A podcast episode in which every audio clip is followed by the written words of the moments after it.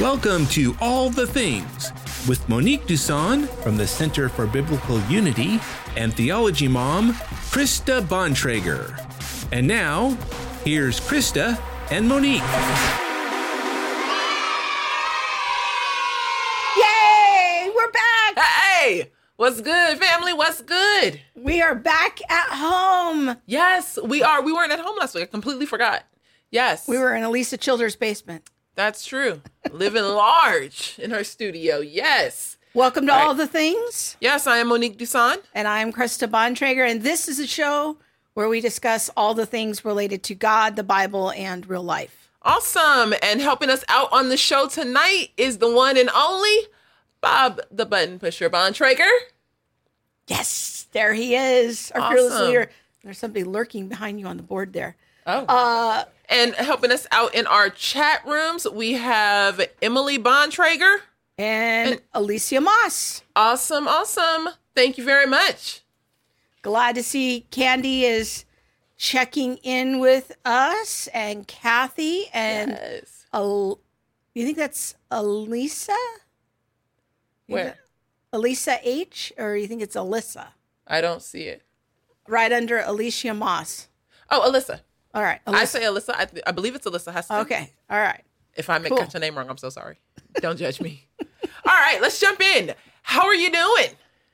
Well, you know, we're just skipping all the announcements. That's okay. We'll come back to them. Yeah, we are. We're gonna skip right over the announcements. Why? Because I'm running the show today. I guess I'm just gonna go ahead and put that out there. How you doing?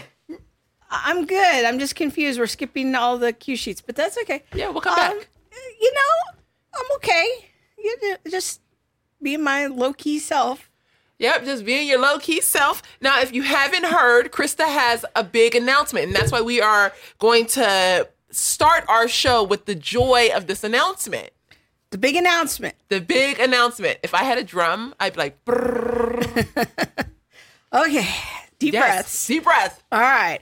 The big announcement is that I am transitioning from my job to into ministry full time to be with you at the Center for Biblical Unity and You look trepidatious. yeah, you sure you coming? yeah, no, I'm coming. Okay, I'm, making com- sure. I'm totally committed now. but yeah, no, just um, just going through the whole life transition. The girls have graduated. You know, it's just new season of life, empty nest, and It's not empty nest. I'm still here, girl. Don't play no games. I know you and Bob wish, but I'm still here. but joining you and just seeing what trouble we can get into together. Oh, the world is our oyster. There is so much trouble. Monique is very, very excited. I can't wait for the trouble. You guys, Krista will be joining us full time at the Center for Biblical Unity beginning July 1st. No, um, June 23rd? June 23rd. And we are or we uh, me because i'm the only paid staff right now. I am so excited to have you and the work that you are the work that she's already doing is phenomenal. All of the education components that you see come right from. Krista i know many people will see like a slide on institutional racism. They're like monique you're so smart. How can you do that? No it's not me. But i do take that credit. Don't don't trip.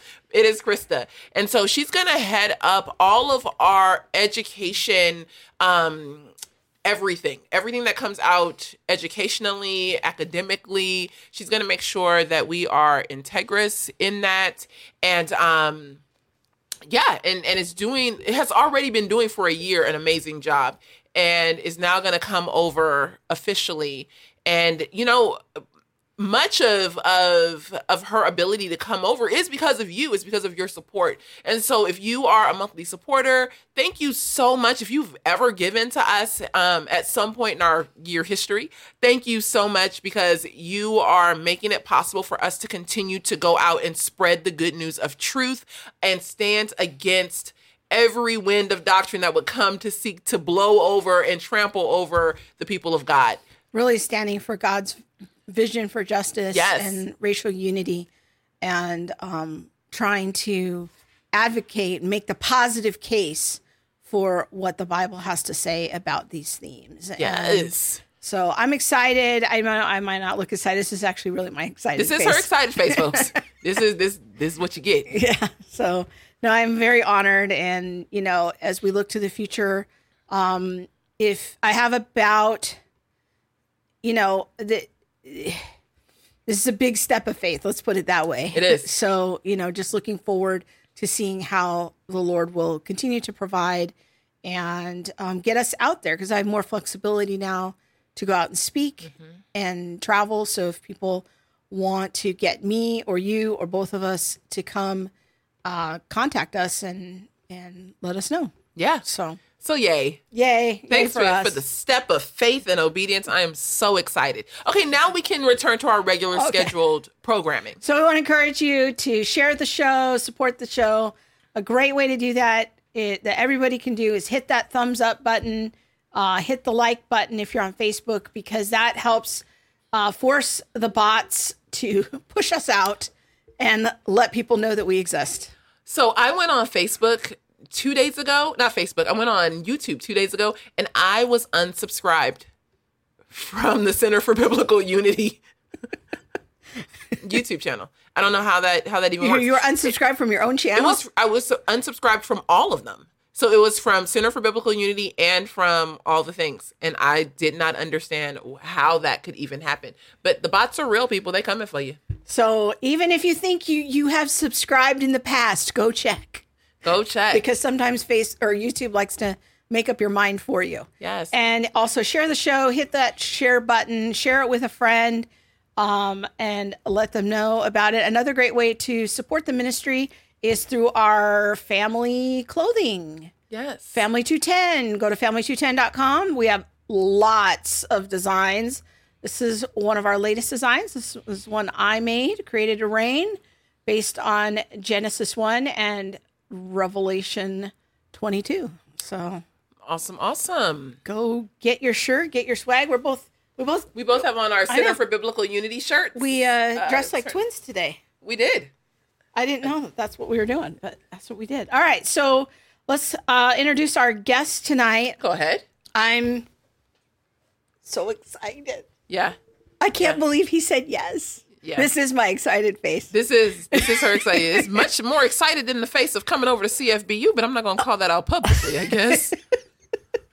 We have a Dr. Cal Beisner tonight. I've followed Dr. Beisner's work um, since the 90s, probably, and um, just super honored that he's I was he. still in grade school. I know. Generational differences.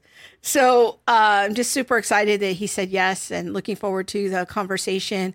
One of his areas of expertise. I mean, he has like this crazy resume of history, philosophy, economics, justice, and um, just looking forward to talking to him in particular. Like there, there were so many topics we could have talked about, but I kind of narrowed it down to the question of what is biblical justice so that we can really drill into that tonight together. So I'm looking forward to the conversation. Yes, so, me too. I just got off a podcast talking about justice. Okay. Yeah, so I can't wait. So let's get uh, Dr. Beisner on. There he is. Welcome. Hello, sir. Hello, thank you very much. It's it's a real pleasure to be with you. An It looks like you're in the library. Well, this is, uh, I mean, it's part of my library. Yes. Oh, wow. Yeah, let's see. Behind me is mostly stuff on economics on this side and law on this side. Um, my history is over there, but you can't see it because it's behind the. uh, Wow. That's fantastic. Wow. Because our guest last week theology's was. downstairs. Yeah. That's fantastic. Yeah. Because that- our guest last week was in, in a library. in, in the literal library. yeah. This is just your own library. Yeah. I wish I did own that many books. That that is wow. Well, It's for you know, uh, people come in sometimes and they they see my library and they say, "Have you read all those books?" And I answer, "Oh, some of them two, three, four times." that's right. And they really get amazed, and they say, "My goodness, how can you do that?" And I say, "Well, what did I say?" I said, "You read all these books two, three, four times?" I said, "No, that's not what I said. I said I read some of them two, three, or four times. I could have read one of these books four times and never opened any of the rest, and what I said was true." Mm. And then we get to start talking about logic and the difference between particulars and universals. Dang, we coming right out the gate with it like that. My let me get my coffee because I didn't know I wasn't ready. You caught me off guard. Okay, I'm gonna need my fan apparently. All right. All right. So let's first start off by letting our viewers get to know you. You might be new to a lot of our our audience. Um, so maybe tell us a little bit about your work at the Cornwall Alliance and what that's about. Okay, yeah. Um, the Cornwall Alliance for the Stewardship of Creation, uh, cornwallalliance.org, is a network of just under 70 evangelical Christian scholars. Um, roughly a third of them are natural scientists, uh, uh, biologists, chemists, physicists, uh, climate scientists, geologists, you name it, uh, including, by the way, some of the world's absolute top climate scientists. Uh, climate change being a very controversial issue nowadays, of course. Um, about a third are economists, uh, especially those who specialize in either development, you know, what is it that brings whole societies out of poverty and keeps them out of poverty, or uh, the environment, environmental economics. Uh, what are the insights of economics that help that can help us to to solve environmental problems? And then the other third are theologians, philosophers, ethicists, uh, pastors, religious ministry leaders, and so on. And we work together to educate the public and policymakers on three things simultaneously and interwoven. The first is what we call biblical earth stewardship, and I appreciated your reference uh, earlier to uh, to uh, Genesis one and and uh, ruling uh, because Genesis 1:28 is kind of our key verse. When God had created Adam and Eve in his own image, male and female, he blessed them and he said to them, Be fruitful and multiply and fill the earth and subdue it and have dominion over the fish of the sea and the birds of the air and everything that moves on the face of the earth. And when we look at that verse, we, we need to carefully define what is meant by this dominion because as a matter of fact, this verse has been used as a ground for criticizing the whole Judeo Christian tradition when it comes to uh, man's relationship to nature or to the rest of, of creation. Uh, Lynn White Jr., a medieval historian, not a biblical scholar, not an environmental scholar, not a scientist, but a medieval historian, wrote an article in Science magazine back in 1967 called The Religious Roots of Our Ecological Crisis, in which he said that this verse, Genesis 1:28, had been used by Jews and Christians through the millennia to justify abusing the earth, just using it whatever way we please without any regard for uh, for the beauty, for uh, the glory of God, or anything like that so we have paid a lot of attention. Uh, by the way, that was, of course, a complete caricature. You can go through all the rabbinic commentary, all of the Christian commentary on Genesis 1:28, and you'll never find anybody arguing that that's that's what it permits. So we have generated, we've we've developed what we think is a good way of describing the kind of dominion talked of there. That godly dominion because we're made in the image of God and should reflect God ourselves, means men and women working together lovingly to uh, enhance the fruitfulness and the beauty and the safety of the earth to the glory of God and the benefit of our neighbors. And because of that, what that really means is we're addressing the two great commandments to love God and to love neighbor. And we think that's a pretty good understanding of that verse. So our first aim is to educate the public and policymakers on biblical earth stewardship, or what we call godly dominion. And that involves an awful lot of scientific and ethical and economic work. Our second aim is to educate on the economics of development uh, and of, of uh, uh, the environment. And on the, on the environment side, what we see is that, that often you need to carefully address incentives uh, which is a, a, subject very dear to economists. I wrote a lot about that in my own book, Prosperity and Poverty The Compassionate Use of Resources in a World of Scarcity, published back in 1988, Krista, which I guess is uh, probably around about the time that uh, that you maybe started uh, hearing of me. Yeah. Um, the, uh, the the economists are able to answer questions like, if you want to achieve such and such, what are the things that you need to do? Uh, how can you appeal to people's incentives so that they will cooperate with you in doing that? We also address economic development for the very poor. And I'm not talking about the poor in America who, frankly, are rich beyond the dreams of avarice for the average people in developing countries around the world. I'm not talking about what lifts an individual or a, or a family or a very small group of people out of poverty. I'm talking about what is it that lifts an entire large society out of poverty and keeps it out of poverty long term. And both from our study of scripture and from our study of economic history, we're convinced that there are two things that are indispensable to that. The first is a set of five social conditions. Those are private property rights, entrepreneurship, free trade, limited government, and the rule of law. The other is a material condition, and that is access to abundant, affordable, reliable energy because everything that we do requires energy, making food, clothing, shelter, on and on. And so, unfortunately, an awful lot of the environmental movement opposes those five social institutions and opposes access to abundant, affordable, reliable energy. And so, what that means is that a lot of environmental policy turns out to be very harmful to the world's poor. And what we're looking for is ways to integrate taking good care of the natural world around us with lifting whole societies out of poverty. And partly we just point out hey, look, you know, a clean, healthful, beautiful environment is a costly good. And like any other costly good, wealthier people can afford more than poorer people can. If you want to see the dirtiest place in a city, you don't go to the wealthiest areas, you go to the poorest areas. That's not because the poor don't like cleanliness, it's because cleanliness is costly. Uh, if you want to see the poorest places in the world, you don't go to the wealthiest countries, you go to the poorest countries. So, if we want to see a clean, healthful, beautiful environment, we need to want to see economic development as well.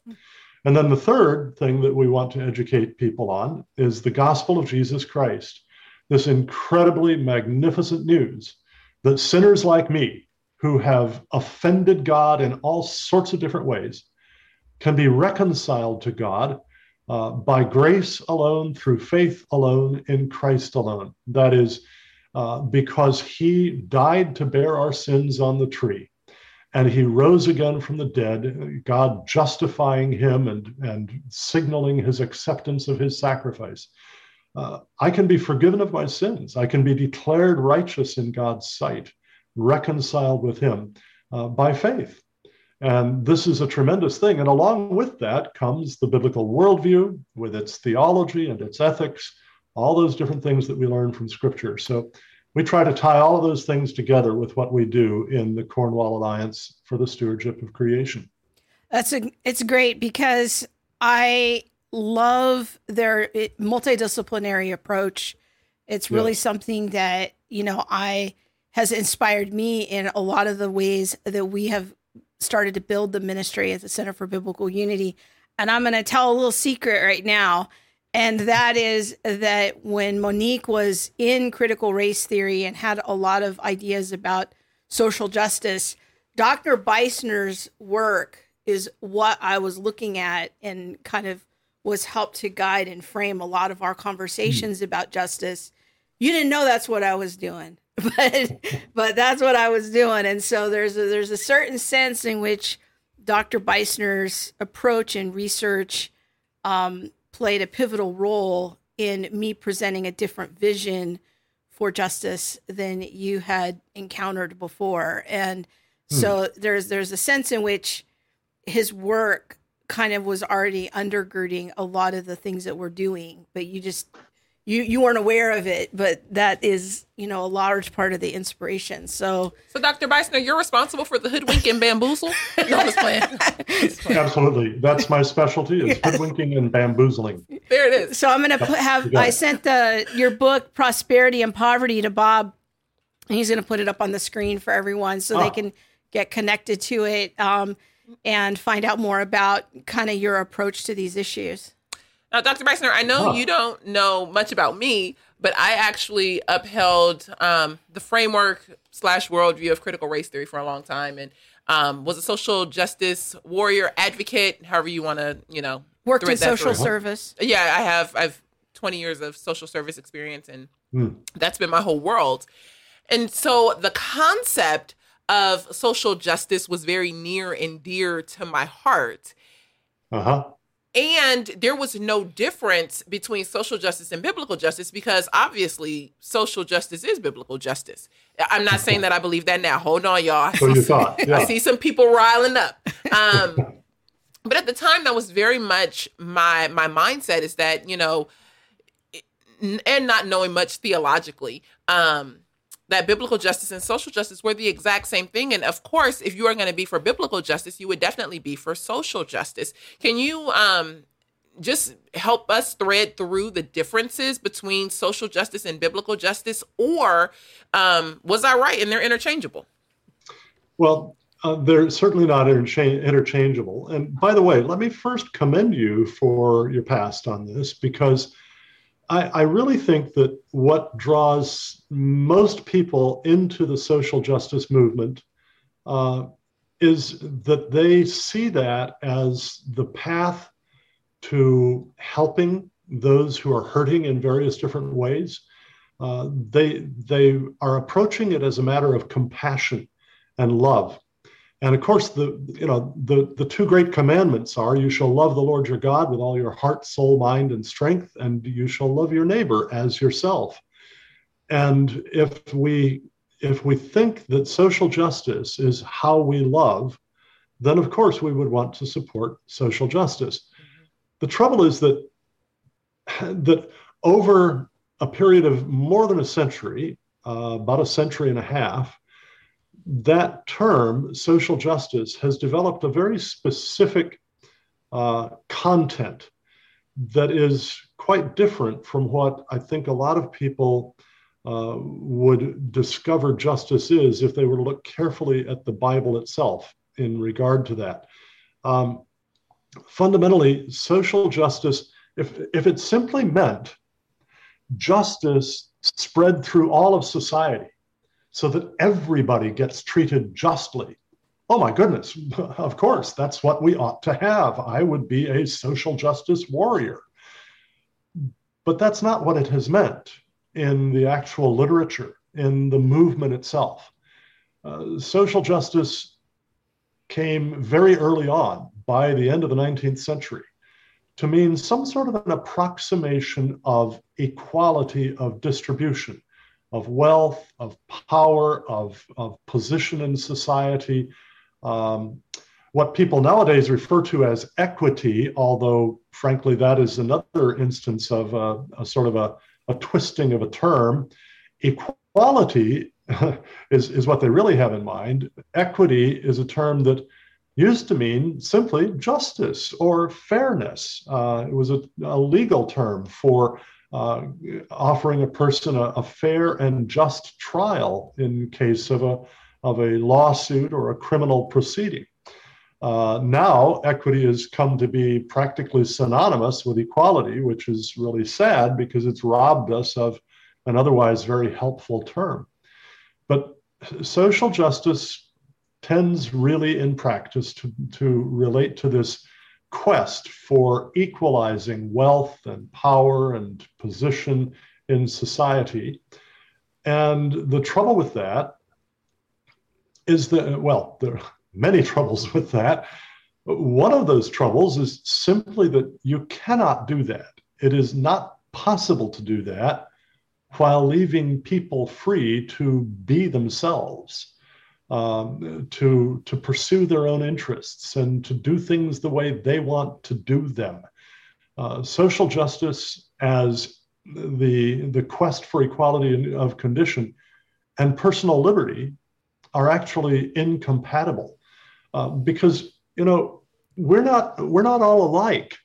Uh, we differ in all sorts of ways. I mean uh, sure the, the declaration of independence says that all men are created equal. Uh, and there is a sense in which we are we're all equally the image of god and therefore we all are due equal justice. We're all due, due equal respect as human beings in terms of the sanctity of our life and, and things of that sort. But hey, at six foot five, uh, as a sophomore in high school, actually as a freshman, a freshman in high school, at six foot five, I had a whole lot better odds of of playing on the high school basketball team than my friend Andre at five foot two. I mean, that's just the way it is. The outcomes were not going to be equal. It was not possible, unless, of course, you chopped off my, you know, some of my leg. You know that that might equalize this, but I'm not sure that would be quite what people had in mind.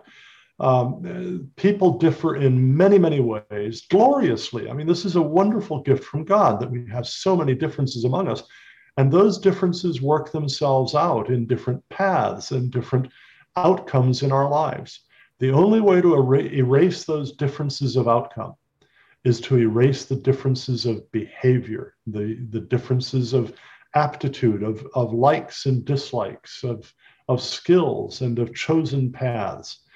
That and liberty are incompatible, but also incompatible with social justice is the, the, uh, the, the biblical definition of justice itself. And I think it'll, it'll behoove us to start getting into that. Yeah, yeah, I want to get into that because. But I love how he said that because I haven't heard that phrase before of equality of condition. Mm-hmm. You know that that is, you know, another way of thinking of this popular word right now that's out there of equity, um, and and the impossibility of arriving at equality of condition. And how that's not compatible with personal freedom. So. Um, because and, it would truly i'm sorry yeah, it, go ahead. it would truly require for everyone to almost be robots or everyone to choose the same thing everyone must be man- mandated you know or of their own free will choose the same things across the board in order to get the same condition yeah now you which by the way if i if i may yeah. interject here monique um, if you're familiar with the history of the progressive movement in education uh, rooted in uh, john Dewey, uh, who, who uh, pretty well took control of the School of Education at Columbia University and uh, fostered his ideas in a way that, that largely shaped uh, the American public school movement from the 1930s onward. Dewey's aim as a progressive committed to the socialist vision of mankind was the production of what uh, Marx and Engels would call the new communist man.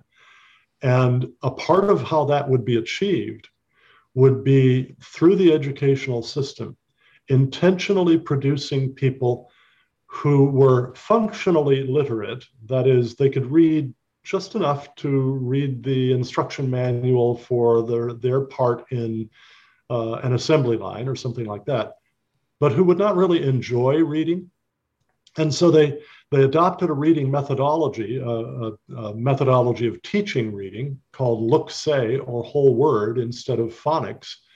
And that made it so that people had a very difficult time developing a large vocabulary. And consequently, they couldn't, they couldn't enjoy reading a wide variety of things. This made it so that they were easy to, to, to control as cogs in a machine instead of real people. Uh, that's been one of the things that has really hindered uh, freedom in America is this intentional pursuit of the collectivist uh, socialist vision of man. I think as we, I want to drill deeper into you know the biblical vision for justice. He, yeah. he, uh, Dr. Beisner's laid some good groundwork on the the secular idea of social justice and what that definition has become. I think I want to ground our conversation in a very important distinction that I heard him say earlier, but I want to highlight it is, you know, the difference between, you know, the gospel, the uh, gospel, the Great Commission of Matthew 28, 19 and 20 that, you know, the the gospel transforms it it it brings us into a, a covenant relationship with God but then we are to disciple the nations we are to teach everyone to obey all that Jesus has commanded us to do the two great commandments that that Dr. Beisner mentioned earlier of love God and love neighbor that that's that's an outcome that is a fruit of a heart changed by the gospel so we don't ever want to like get mission confusion mm-hmm. about yeah. what we're doing and why we're right. doing it. So we're on the side of the Great Commission of when we talk about justice, we're on the teaching people to to obey all of Christ's commands. This that, that's the side of the equation that we're talking about. Mm-hmm. And one of those commands is relates to justice and justice is part of God's very nature. So I say mission confusion or mission conflation. Yeah. Where we now collapse those two things on top of each other and they become one. Yeah. So let's focus on. Um, I like how you break down sort of the the four criteria of biblical justice. I think that helps to make the biblical standard a lot more tangible for lay people.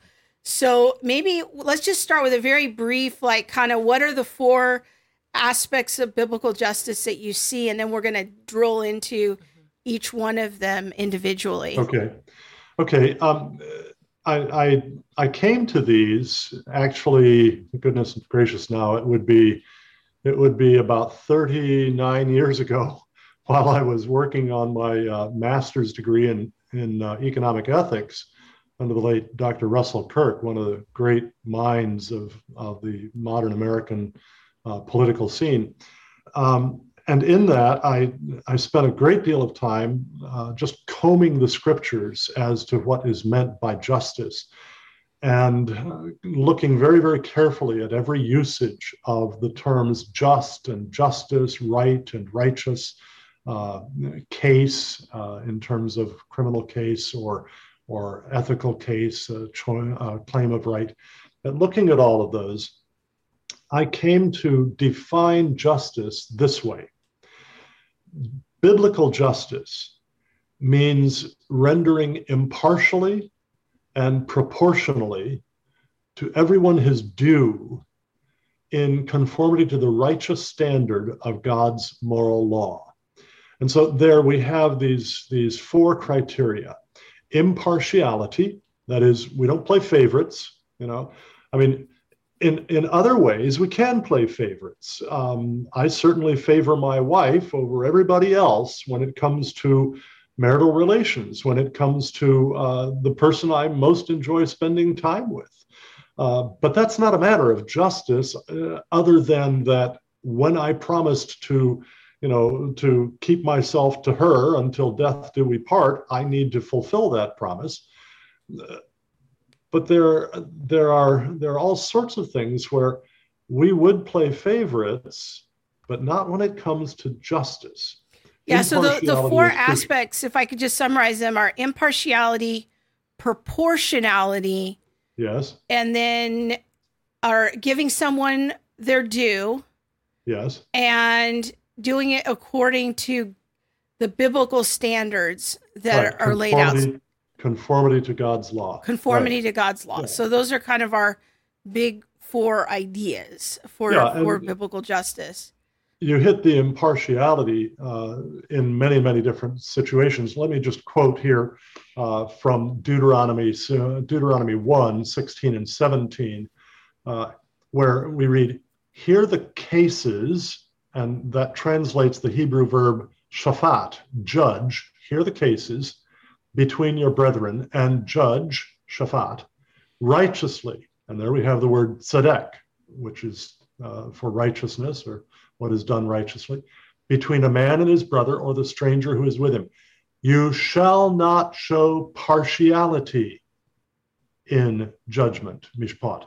You shall hear the small as well as the great. You shall not be afraid in any man's presence, for the judgment, mishpat, is God's. Uh, so judgment then must always be impartial. And if it's going to be impartial, then that's going to recognize that because people do different things, they are due different things. Hmm. So when we think about impartiality, we don't want to fall into the error of saying all impartial all. Partiality is a sin because some partiality doesn't involve a judgment. Like right. he gave the example of a marriage. Like I'm partial to Bob, and I, you know, as my husband, and I, I have no partiality toward other men. I'm partial toward my children in a, in a special way, but those aren't judge judgment issues. So when you say that some partiality does include a judgment issue, and and I think what we have to remember is that the plumb line for judgment has to be God's moral law. It has to, that has to be yes. the standard. Be- that's that's our number 4 mm-hmm. Yeah, definitely. Because uh, yeah. and I was just speaking with some some brothers about this earlier. It's that you know what if what if there's someone who's a proponent of LGBTQ plus who I maybe identifies with with LGBTQ plus and they now apply for the pastorate.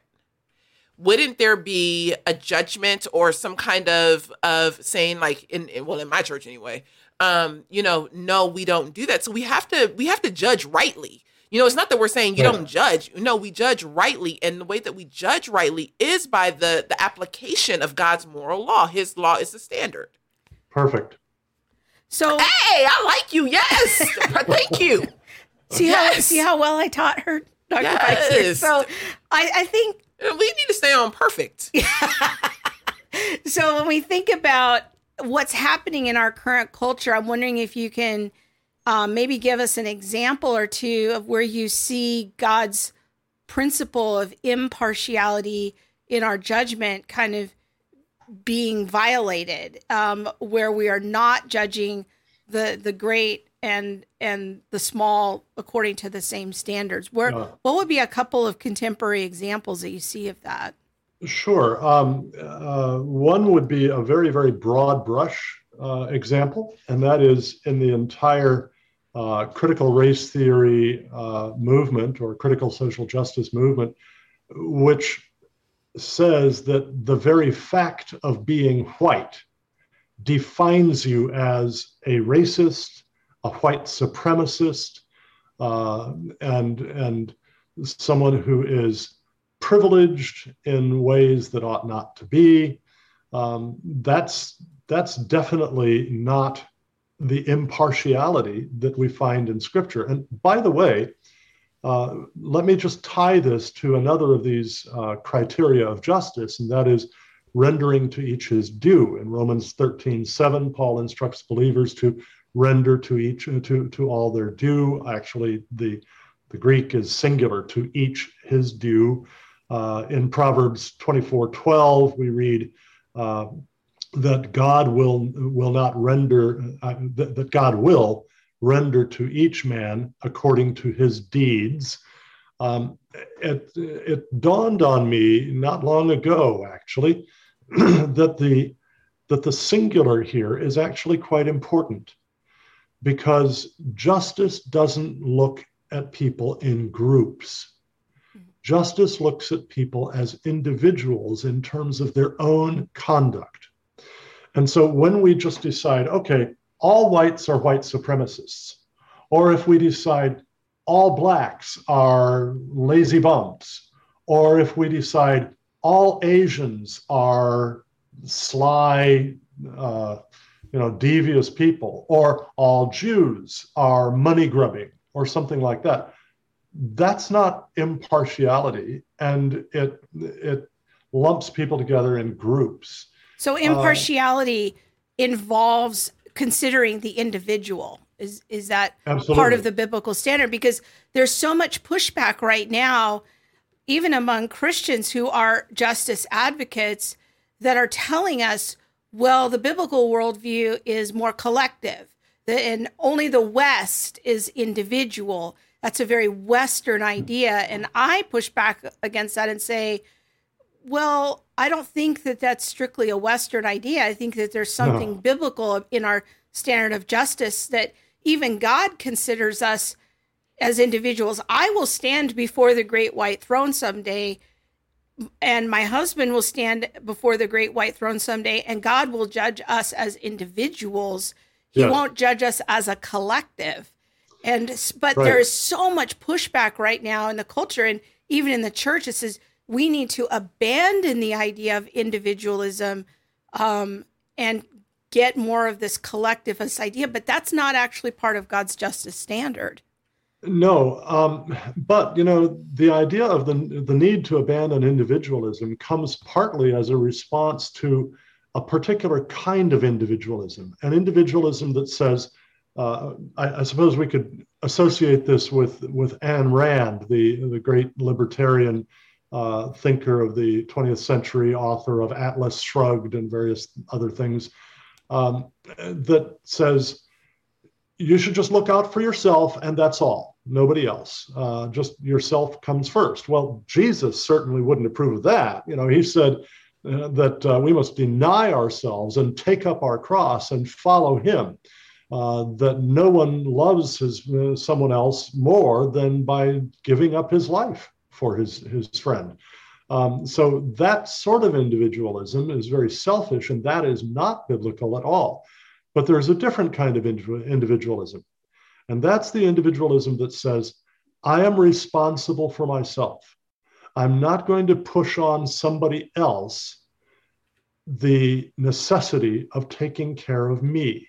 I will be glad to try to take care of other people too, but I'm not going to force other people to take care of me. That is proper individualism. And it really does come from the scriptures uh, if anyone doubts that this is really a biblical notion that has shaped Western civilization and the Western understanding of justice, I would highly recommend that such people read the book, The Book That Made Your World. The Book That Made Your World by my good friend, Dr. Vishal Mangalwadi. Vishal Mangalwadi is an Indian Christian philosopher. And this book basically says to people in the West look, here are the things about your Western civilization that you inherited from the Bible, but they have been so deeply embedded that you don't even notice them anymore. They're like, you know, they are to you as water is to a fish. Individualism is part of it. Responsible individualism is, is part of that. Now, I have a question, and um, Sure. it's something that we've talked about a bit, especially when I was coming out of the whole social justice narrative and things like that.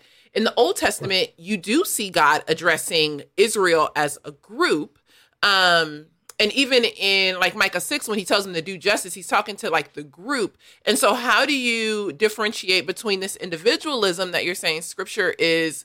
is talking about and we should be um, applying and that we've even adopted into our modern culture versus like i think what some will say is scripture or god adjust um addressing a group about Ju- justice judging Yeah. a group. yeah Right. Ju- like judging them for their lack of justice There are covenantal relationships into which people enter in a variety of different ways, uh, in which we do share responsibility. As a citizen of the United States, uh, a republic in which I have a right to vote uh, for the people who make decisions about public policy, I have a share in the responsibility for that policy. That's part of my covenantal relationship. Uh, in my in my marriage, we have a covenant, and I share responsibility for the choices that my wife makes in the raising of our seven children. We, as parents, had responsibility for them. Uh, so, covenantal relationships can involve and do involve this shared responsibility. However, both Ezekiel 18 and Jeremiah 18 very expressly reject the notion that any individual should be punished for the deeds of a different individual. Um, this is this is a, a critically important point in Scripture. Uh, we may be uh, we, we may be included in a punishment that comes on a whole society because of the evils shared by that society because we are a part of it and we have been we have been part of the responsible parties in that uh, but that's a far cry from saying that I should be punished for someone else's bad deeds. Uh, now, further, by the way, God's judgment, you know, I often tell people the last thing I want from God is justice. Because if God just gives me justice, I'm in hell forever, right? So if God brings destruction on a whole society, the good and the bad, right? We have to remember that none of those good are good entirely. Uh, we all are sinners. All have sinned and fall short of the glory of God. And uh, so none of us deserves from God to be alive, to be blessed, to have wealth, to have health, to have happiness, or anything else. Uh, instead, we deserve damnation. And it's only because of the sacrificial, atoning death of our Lord Jesus Christ that instead we receive blessing from God. So when we think about the second component of justice, that kind of leads us right into that of giving someone their due. And yes. you know that that flows right from the the judging of individuals, then we're giving yeah. them their due and even the the the proportion we we give them their due in proportion mm-hmm. to right. what proportionality. they yeah proportionality so yeah. i'm wondering on the um, aspect of proportionality is that kind of the idea that we have in popular culture of um, making uh, the punishment fit the crime like yeah. we don't want to over punish or under punish is is that kind of what you mean by proportionality Absolutely, yeah. Um, you you'll see a lot of this in biblical law. For example, in Exodus chapters 21 and 22, you'll see uh, distinctions made between somebody who does accidental harm to a neighbor. Well, in that case, he should he should restore that neighbor from the accidental harm done, but there's no punishment on top of it. Uh, there's no uh, doubling of, of, the, uh, of the amount that he has to repay or anything like that. But if it was negligent, if he, if he had known before of, the, of the, the risk and he was negligent about it and harm came to the neighbor, neighbor, then he must bear the entire cost by himself. Or if it was intentional, if he actually stole from the neighbor, then he has to return to the neighbor a multiple of the value of what he stole. So, you know, we can put it this way uh, we, we don't prescribe capital punishment for shoplifting, but neither do we pre- prescribe a slap on the wrist for murder. The punishment should fit the crime, the reward should fit the conduct, the good conduct. That's the idea of proportionality, and it's it's all over the scriptures. So is this the idea of like an eye for an eye, a tooth for a tooth? I think that when that's quoted, it often seems like it's quoted yeah. as like that's so extreme, eye for an eye. But I think what it's saying, and and Dr. Beisner, I'd love to hear if you think that you know you, you want to correct me, but I I think what that means when I read that in Scripture is that judgment should be proportional. If if there's if there's a, a wrong yeah. done where an eye is injured, the idea of the proportionality is that that doesn't become a capital crime where mm-hmm. we over punish mm-hmm. and right. we don't we don't under punish it's rather that it has to be proportional is that kind of the idea behind that popular yes. saying uh, yes it's it's it's that it's also the the uh, realization that that that's setting a maximum okay it's not saying you have to take you know, if, if setting somebody, a maximum, that's good. Somebody yeah. knocks out somebody else's eye, you have to take his eye out as well. No, it's saying you cannot do more than that. Mm. And you also can find ways of, of looking for some other equivalency of, of value. Uh, and, and then, of course, it's also possible for the victim to simply forgive. Um, and, and that's what we're called on as Christians mm. to do. But that Oh, it's not so a matter of justice. That's a matter of grace. Mm-hmm. And this points to how important it is to distinguish these two things because if you get justice gone, wrong and you start to define it in a way that confuses it with grace, then you're going to wind up uh, you know, corrupting the gospel itself because the gospel is all about God's grace to us, uh, not his treating us justly. He's treating us graciously, giving us tremendous benefit where what we deserve is instead punishment.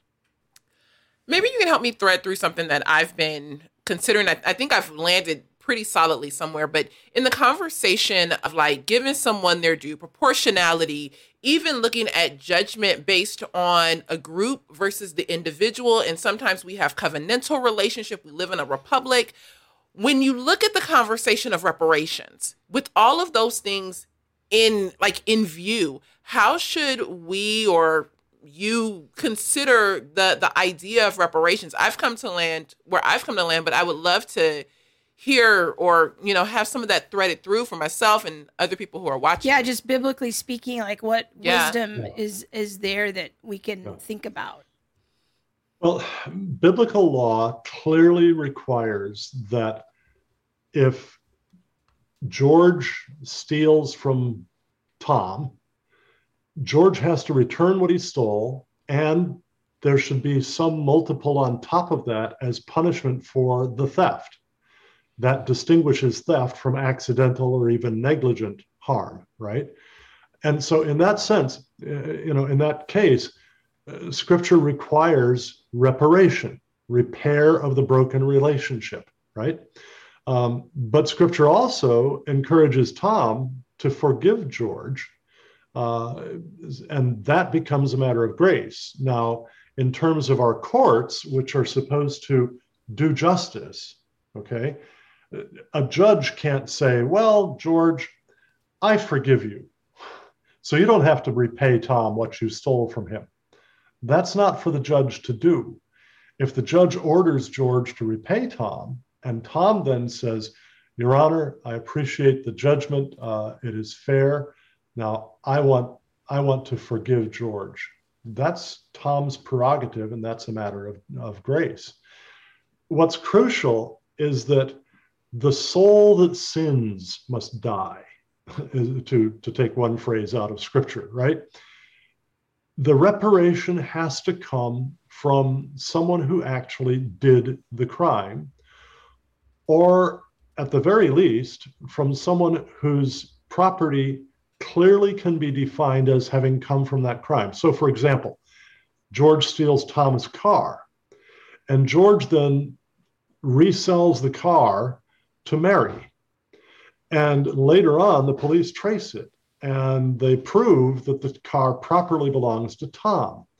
Well, the car should be returned to Tom, even though Mary paid George for it. Hmm.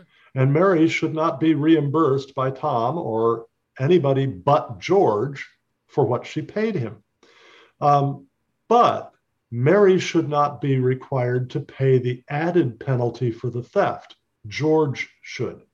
All right. So, and and the farther we get from the individual or individuals who did the crimes to where the property is now, to where those who have benefited or who have been harmed by it now, the farther we get, the more difficult it becomes to determine who's responsible for how much. And when that becomes the case, what we have to realize is that there is a a limitation to our ability as human beings to figure these things out. Thomas Sowell wrote a wonderful book called The Quest for Cosmic Justice, in which he points out that the very fact that we sometimes will, will try so hard to achieve perfect justice results in our doing grave injustice because we've failed to recognize the limits of our human knowledge, of our human wisdom, uh, and and just that you know there are some some problems in life that we just have to recognize we're going to have to live with. that, that you, I can't with you. That's so good. um, yeah, I I just really appreciate that approach and the thoughts behind that, and the soul that sins must must die. Ezekiel. I think that it's it's helpful, and I think that the national conversation we're having right now on reparations is is really tough because it's so shame focused, and Yes. you know it really takes us back to Genesis three, where the you know the the man blames the woman, the woman blames the snake. It's just a bunch of blaming and in the end, you know, it, it feels like we're we're kind of right back in the garden with a lot of this blaming and it's it's very damaging. I think And one of the in a lot really tragic things about it is that it is infiltrating the church where Christians, whole churches, whole denominations are demanding this. Mm-hmm. And it's it's it's really running up against one of the most powerful parables that Jesus ever told. That was the parable of the unforgiving servant. Uh, this servant owed the king an immense amount of money, something that uh, couldn't have been accumulated in, in thousands of years at the normal pay of a servant. And the king forgave him completely. Then that servant went out and found another servant who owed him a fairly piddling sum. And he demanded that that be repaid to him right away. And when the other servant couldn't do it, he, he had that servant thrown in prison.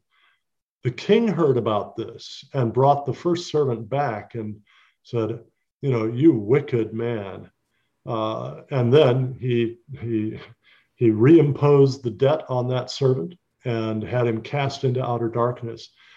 You know, if we are going to jump on the reparations bandwagon, we have ju- we, we have pushed grace, we have pushed forgiveness out of the church. Real racial reconciliation, real reconciliation of any enemies, of any people who have competed with each other, who have harmed each other in various ways. Real reconciliation comes only when there are repentance and forgiveness. And sometimes that forgiveness has to precede the repentance because if I refuse to, to forgive the one who sinned against me, well, how does how does Jesus finish up in the Lord's Prayer? You know, forgive us our debts as we forgive our debtors. For if you forgive men their sins, God will forgive you. If you don't forgive men, neither will God forgive you. I need to be quick to forgive those who have harmed me, whether whether they've been close or far, whether uh, close or far in time or in space. That's so good. And I appreciate what you said about it's, you know, it's coming into the church. And I know we didn't plan this question, but how do you see this narrative of um basically unforgiveness and uh, to me a lack of grace? Do you see this as a, a, a competitor to the gospel? Absolutely. Absolutely. That's why I titled my book, Social Justice versus Biblical Justice How Good Intentions Undermine Justice and Gospel. And frankly, you know, this goes into a great deal more depth than what we can in our conversa- conversation here. And uh, for that reason, uh, if I may, I'd like to mention Yeah, definitely. this is available. This is available from the Cornwall Alliance for the Stewardship of Creation, uh, free as our our way of saying thank you when people make a donation of literally any size, doesn't matter how small. All they need to do is to go to cornwallalliance.org. That's cornwallalliance.org. Click on the donate button. And as they fill out the donation form, when they come to the comments page, just write in social justice. Social justice. We'll know what they want. We will send it to them, and 100% of their gift will be tax deductible. That's great. And if people want to share it with their small groups or anything like that, it is also available for sale in your store. But we want to Yes. encourage people to get connected with Dr. Beisner's work at the Cornwall Alliance. Um, did you want to ask him another question? Or no? No, go You're ahead. good. All right. So, kind of the fourth standard of or criteria of justice so we've been looking at from a biblical standpoint is we talked about impartiality, um, rendering someone their due, proportionality, and then using scripture as the standard. I think this is so important, and I, and I don't want to neglect this because um, I think that one of the great um, tragedies in modern evangelicalism is our neglect of looking at the law as a helpful um, kind of set of case laws to help us understand how God thinks about justice. Yes. Our tendency right now is we're a little bit, you know, kind of like the ancient era of Marcion, where we're only we were looking at this sort of truncated canon of Yes. mostly focusing on the New Testament, or even now in progressive Christianity circles, only focusing on the words of Jesus is Yeah, sort of this weird movement. canon within a canon. Yes. And we've got to look at scripture as a whole. Now we can say clearly that like the law doesn't save us, the law points to Christ, that that Jesus fulfills the law, he shows us how to live it perfectly, but we don't if we throw away the Mosaic law, we don't get a lot of the details that the prophets assume that we understand when they're telling us about Exactly. Israel being condemned for their lack of justice.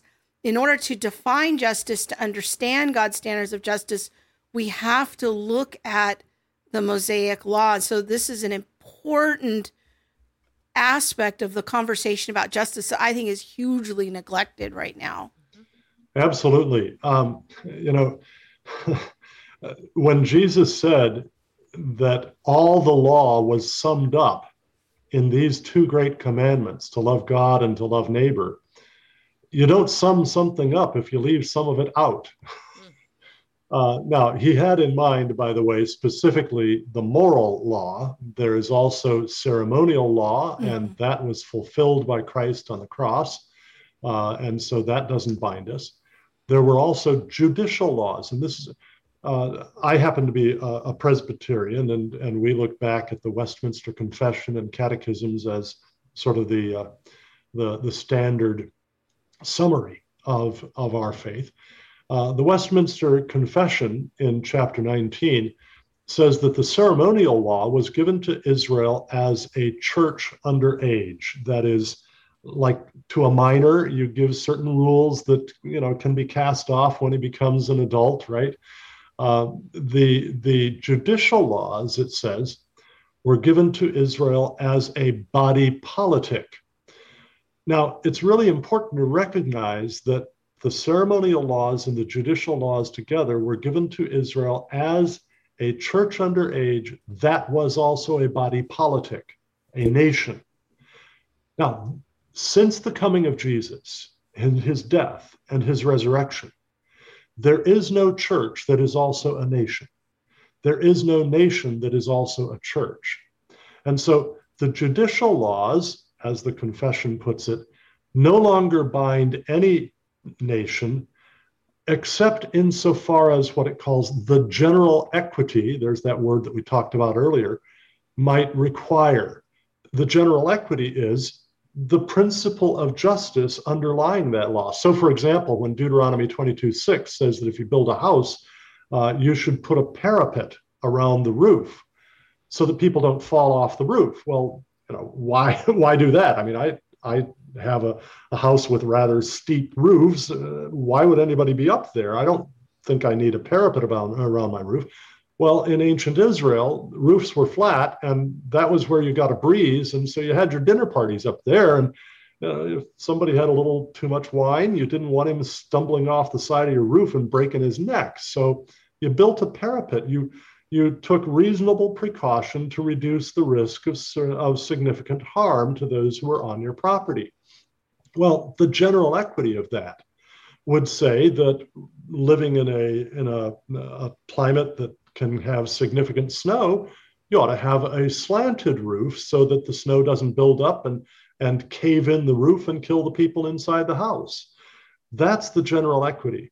So we can look at biblical case law, we can look at, at uh, uh, the statutes, the ordinances, and so on, and grasp the, the justice, the principle behind these, and then figure out how to apply those in the modern situation.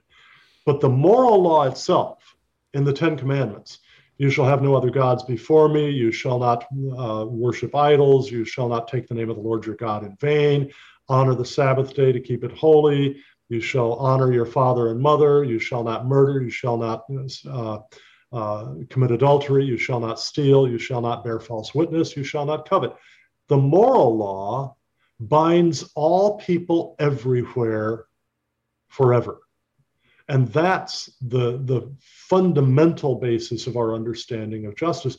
It's also, by the way, the fundamental basis of our understanding of love. When Paul tells us in Romans 13 that love is the fulfillment of the law, Romans 13 10, uh, the Greek there is really quite interesting. The word fulfillment, pleroma, is the full complement of something. It would describe the full crew of a ship or the full cargo of a ship. Any crew member missing, any cargo missing, you didn't have the pleroma. Well, if love is the fulfillment of the law, then that means all of the law, the moral law, which Paul had just cited in verses 8 and 9, has to be included in that. So I can't say, well, because we love each other, we can have sex outside of marriage. Okay? Because that's not love, because the Bible forbids sex out of marriage. And I can't say, well, because uh, Jane and Mary love each other, they can have homosexual sex, or Tom and George love each other, they can have homosexual sex. No, that's not love.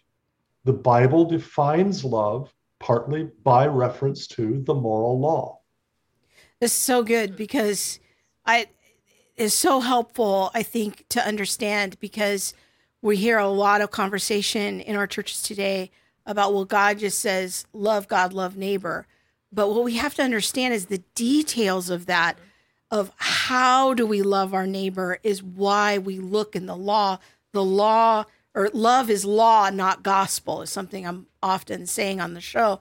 So we have to understand again what side of Matthew 28, 19, and 20 are we on? Again, the law doesn't save us. The gospel comes along, it changes hearts, it transforms us. Holy Spirit comes to live in us.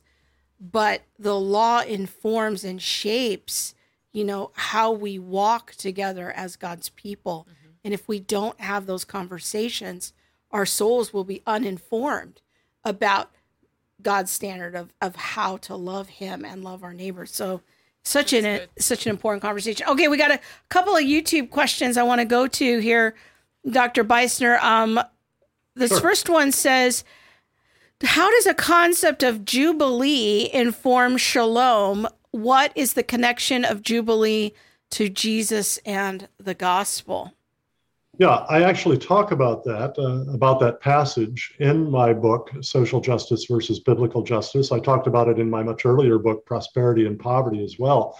Uh, the Jubilee year required that um, if I if I became in if I had a need for an infusion of cash, all right, and I decided to sell some land to somebody, I could only sell that land for a maximum of the number of years left until the next Jubilee, which came in the year following the seventh sabbatical year. So you had seven sevens of years plus one every 50th year.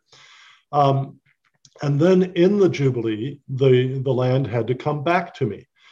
Leviticus 25 very clearly explains that the price of this sale of the land was to be determined by multiplying the value of the annual harvest times the number of harvest years left until the Jubilee. That, by the way, would not include the sabbatical years that might intervene because in the sabbatical years you weren't supposed to work the land and and uh, do a you know a commercial harvest. You could walk through the fields and pick what grew naturally, but uh, you were all supposed to rest during the sabbatical year. So actually the text actually tells us that you're not really selling the land you're selling the crops. And what this means is that the land functions very similarly to how a house does now as collateral for a mortgage loan. When you pay off the mortgage loan the deed comes to you. There's no redistribution of wealth there because you've paid off the loan. Well when someone sold a piece of land until Jubilee, the harvests in the intervening years went to the buyer of the land. Those harvests paid off the loan. So at the end of the period, the collateral goes back to the, in, in a sense, the borrower. The seller of the land is actually like a borrower of the cash. Uh, same, same principle applies if, if you become poor and you sell yourself into the, the, the Hebrew word is translated slavery, but uh, we might refer to it as indentured servanthood. uh, you say, okay, in exchange for such and such an amount of money in advance, I will serve you for the next however many years. At the Jubilee, you had to be let free. But the reason that you could without any redistribution of wealth is that your labor in the meantime has paid back what you received in cash. So there's no redistribution of wealth in the Jubilee year.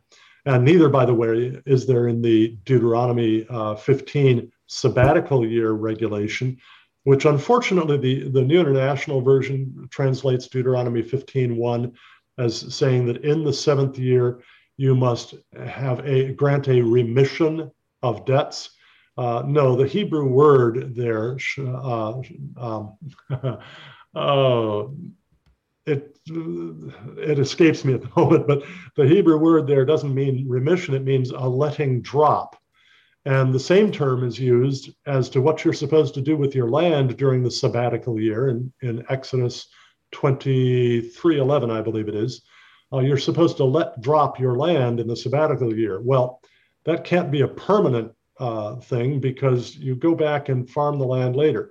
Similarly, you would not collect on a debt in the in the sabbatical year because that way your your debtor would be able to enjoy the year of rest right along with you. Uh, but after the sabbatical year, you would resume collection on the debt. So there's no redistribution of wealth there either. Very good. All right. Well, we're way over time. We want to respect your your your uh, time. we have got some more questions in the chat. Monique and I will continue to answer those. But we want to thank you, Dr. Beisner, for uh, sitting with us for a while and yes. and talking. has been super helpful. I think that you've given people a lot of Very really great information, and would love to have you back sometime and maybe talk about. Uh, wealth poverty in the environment or private property rights. I can think of uh, uh, many topics. We'd she love can. to. She already has some. would, would love to do it. Would yeah. love to do it. Um, and uh, something that we perhaps could follow up with on on this conversation is another issue that I discuss in my book, Social Justice versus Biblical Justice.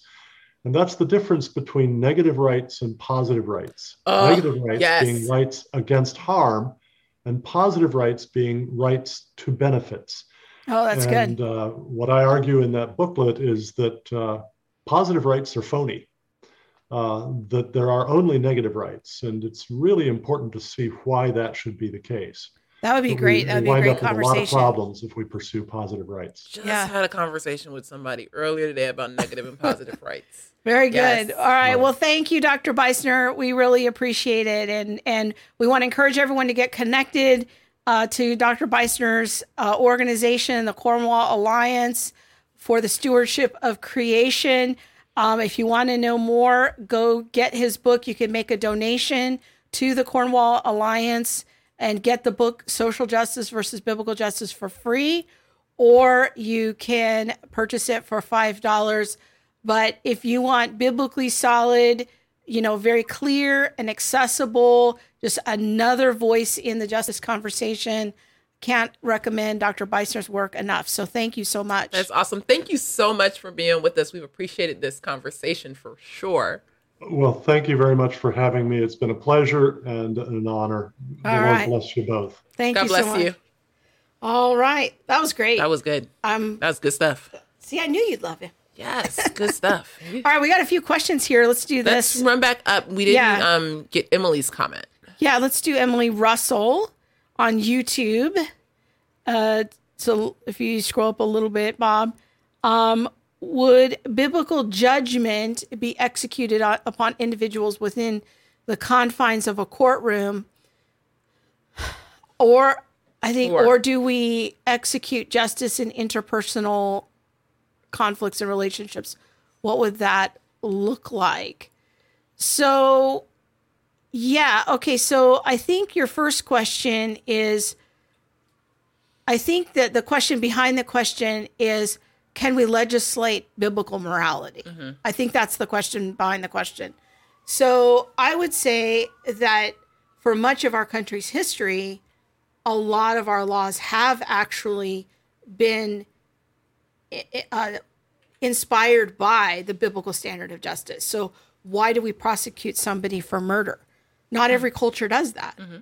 Um, why do we? Well, we used to prosecute people for theft in our state. You can steal up to a thousand dollars worth of stuff, and probably nothing will happen to you. Um, but it, you know, why do we do that? Well, that's largely wedded to and inspired by the biblical standard.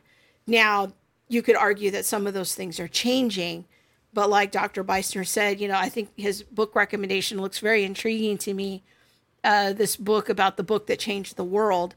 Like, we aren't, I don't think we are consciously aware of how many of our laws and ways of being have been inspired by the Bible as, you know, inspiring us. We call them now common sense mm-hmm. or we call them right and wrong, but we don't understand how enmeshed they are with the biblical standard.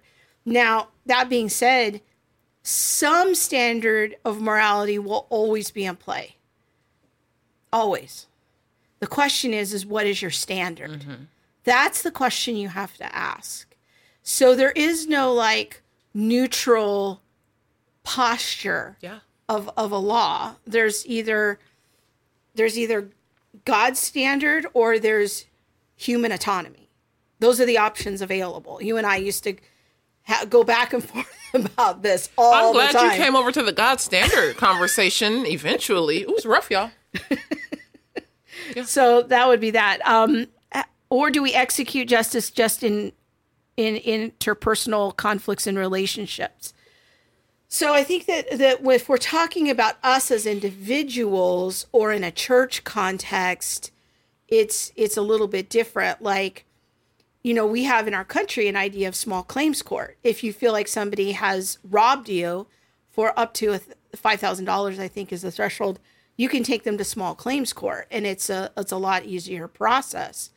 And so in that, it is individual versus individual. You have to go to court and make your case.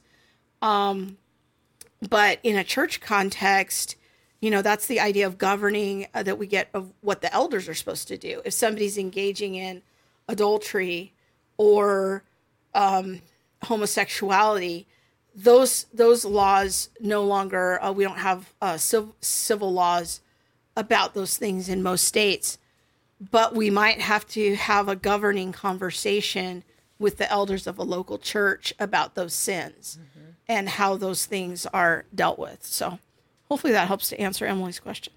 Look at you. All right. Um, I wanted to address a comment by P. Sharelater. Yeah.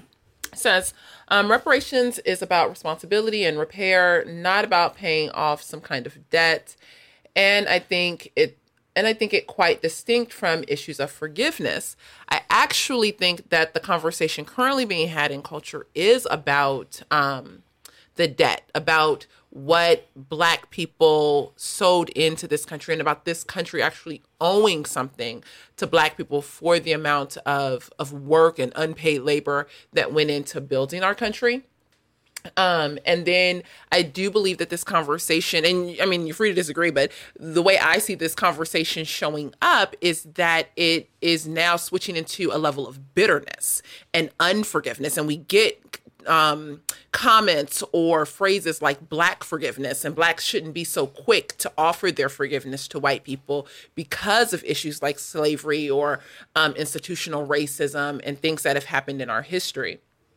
Um, and then continuing on to the next comment, it says the amount of forgiveness that Black Christians channeled toward white Christians over many decades with no repentance crippled, I guess, no repentance from white people, crippled kingdom work fundamentally. I do actually think that there is. Um, or there was this mindset of like, well, we haven't, probably has been, we haven't seen this forgiveness from all white people, and so now, you or know, this repentance. Yeah, this re- this repentance, or you know, however that repentance is defined.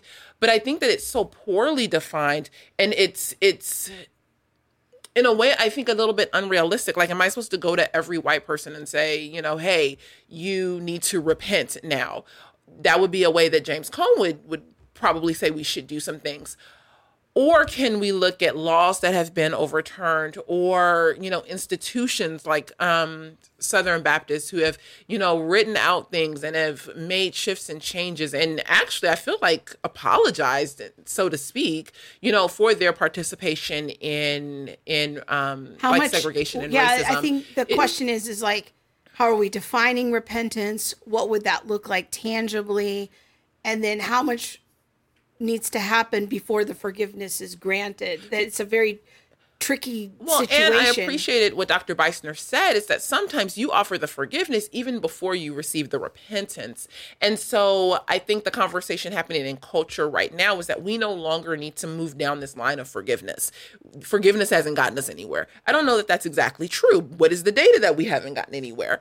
Um, but again, when we look at scripture, scripture has to be our plumb line. So whether it's taken us nowhere or whether it's taken us miles and miles down the road, the plumb line is still forgiveness. That's the standard when when we look in scripture it is forgiveness. And so i think the the conversation of reparations repentance forgiveness and all that has led to many painful hurtful places in the church and it's really destructive because now you see people like jemar tisby who are saying well you haven't received forgiveness or they're not willing to to shift and change according to your standard not even the standard of scripture but according to the standard of man that's been put forth and so now we should leave loud. It's it's confusing too because it's it's there's the cultural discussion that's happening about reparations that we're having as a country and then that's coming into the church and shaping our souls and then we're reinterpreting parts of the scripture through that lens and so it's it's really messy and convoluted i do think it's important and i'm just going to restate this again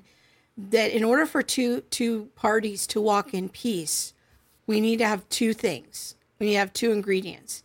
If I'm going to make a cake, I got to have certain ingredients. If I'm going to walk in peace, I have to have forgiveness and repentance. That's how two sinful people can walk together in peace. If you have one party that withholds forgiveness and one party that's that's trying to repent, that's going to lead to despair because the person who's trying to repent doesn't get the benefit of the, the forgiveness. If you have someone who's constantly extending forgiveness and there's no repentance, that also makes it very hard to walk in peace. And yet, both are our obligation. And I think the latter is what um, the commenter is saying. Like, Sure. you know, you have people who are extending forgiveness, but again, I, I think there's there's some things that are missing. Well, yeah, and if you look in Matthew 18, this is where I'm getting this is that if you look in Matthew 18, you have if if your brother offends you, you go to them in private, you try to win them over. In other words, you try to get them to repent. And then but what's interesting about that whole like church discipline passage is it's sandwiched between teachings about forgiveness. Mm-hmm. So it's like almost the, the message that Jesus wants us to know is that either way, even if there's no repentance, forgiveness is still necessary. Mm-hmm. And we are expected to be generous in our forgiveness because God has been generous toward us mm-hmm. as we have needed repent or as we have needed forgiveness. We are obligated to forgive others. That's the obligation of the Christian. Now, the non Christian, we can have a different conversation. The cultural, national discussion, mm-hmm. different issue. But when we come into the church, It has to look different. we it has to look different. It has to be different. So Alicia um, has a good comment. She or a good question. She says, "When or how will we know that we are reconciled?" And this is something that I talk about quite a bit. I think you talk about it too. Is you know, it depends on the position that you're standing from. If you're standing from a historically Christian pres- um, position, we are reconciled. Black and white and any other ethnic group, like we are reconciled according to Ephesians, according to to um, I feel like our hearts being reconciled to God in Second Corinthians, and then looking into Ephesians as family. The the and and there's there are more I feel like from Paul's writings that talk, talk about our reconciliation and coming into right relationship with one another as believers. Now, can I be reconciled with somebody who's in the world? No. That like that's the the definition same not way. in the same way. Not in the yes, not in realm. the ontological like Yeah. yeah, that is that isn't going to work because it says that what what are you to have with the unbeliever? Like what unity are you to have with the unbeliever? But that's a, a different conversation. If you are a historic Christian, we are reconciled. Now, if you uphold race over Christianity or race over scripture, or you might be in a more progressive stream, I don't know that you'll ever know when we get to unity. If you uphold if things it's from like a cultural perspective, I don't know because that takes us back to equity of condition. Yes, So- and man can't man can't do it. That's Yeah. the thing. This is why we see w- the things we see in culture because it's too big for us. And then you get things thrown in like Black liberation theology or and James Cone who would say that basically we're never going to be reconciled and the only way we would know that we were reconciled is if all the black people said told all the white people we are finally reconciled you've done enough you've met the criteria i don't know that that's ever going to happen Yeah.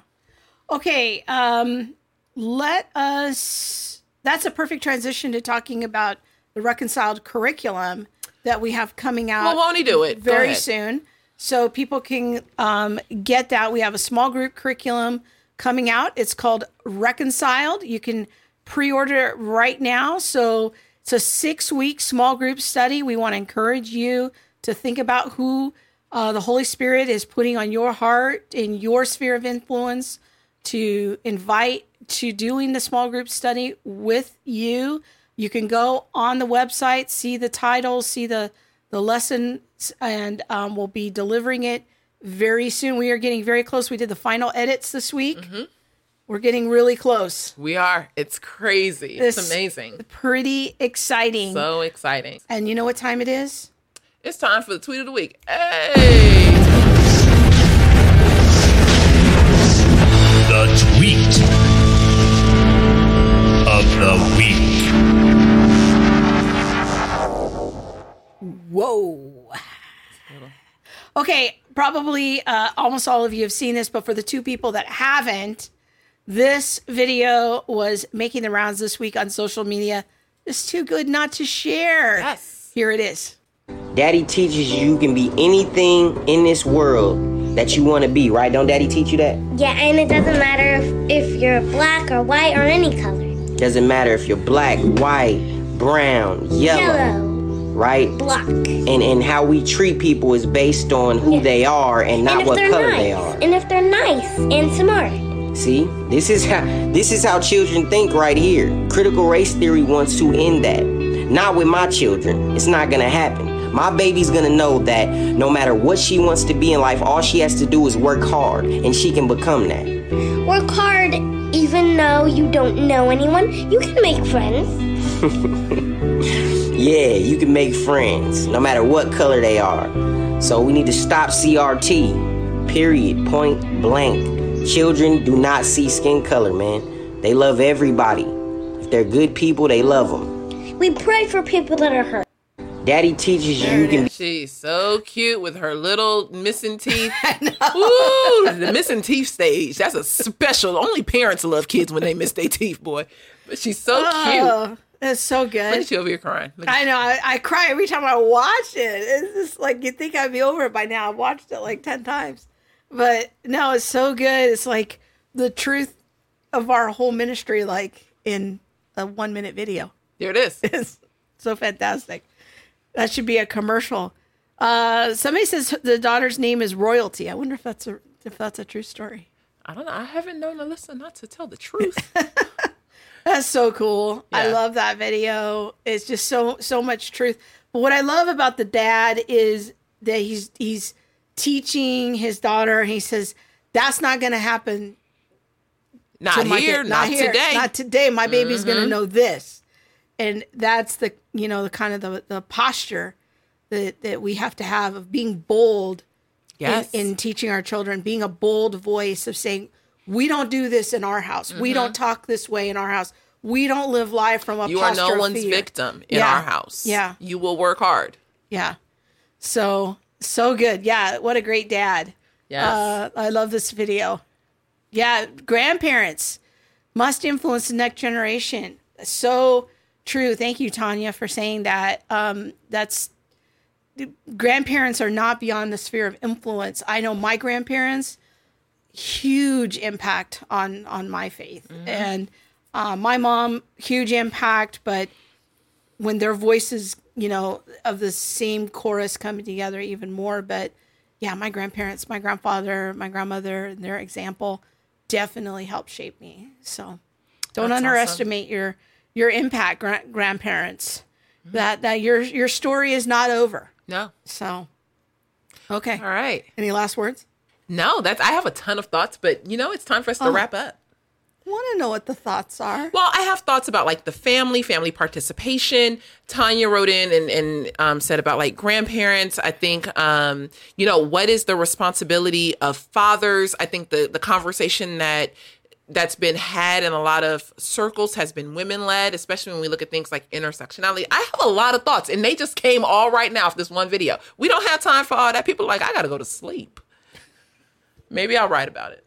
I want to know the things. there there's a lot. There's just a lot of of you know a lot to be said like the whole conversation of not today. You know i think everyone if you're a christian you have to put your foot down at some point and say not today. Like i'm not letting that come into my house today. If you're white i'm not letting that conversation of white fragility come into my house today. We are not the white oppressor. I'm not whiteness isn't wicked. I'm not letting that come in and and um, spoil the next generation. And if you are a minority, you know, I am not your victim. I am not whatever, you know, critical race theory or any of the other social theories may be saying.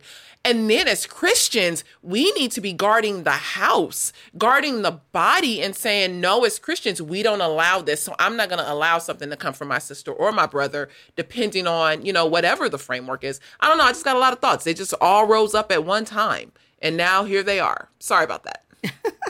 well, we just got flagged on Facebook Why? What'd I say? because we showed that clip. Because we showed that clip. I'm not really sure. Newsmax just sent us an alert that they're flagging our content, so we'll see what happens there. Eh, we'll see. Oh, gosh. Yeah. So yes, there's there's a lot of thoughts, but we are definitely done. over time. Yeah. Thanks, everyone. We hope you found the show helpful, encouraging, and we just thank you for all your support.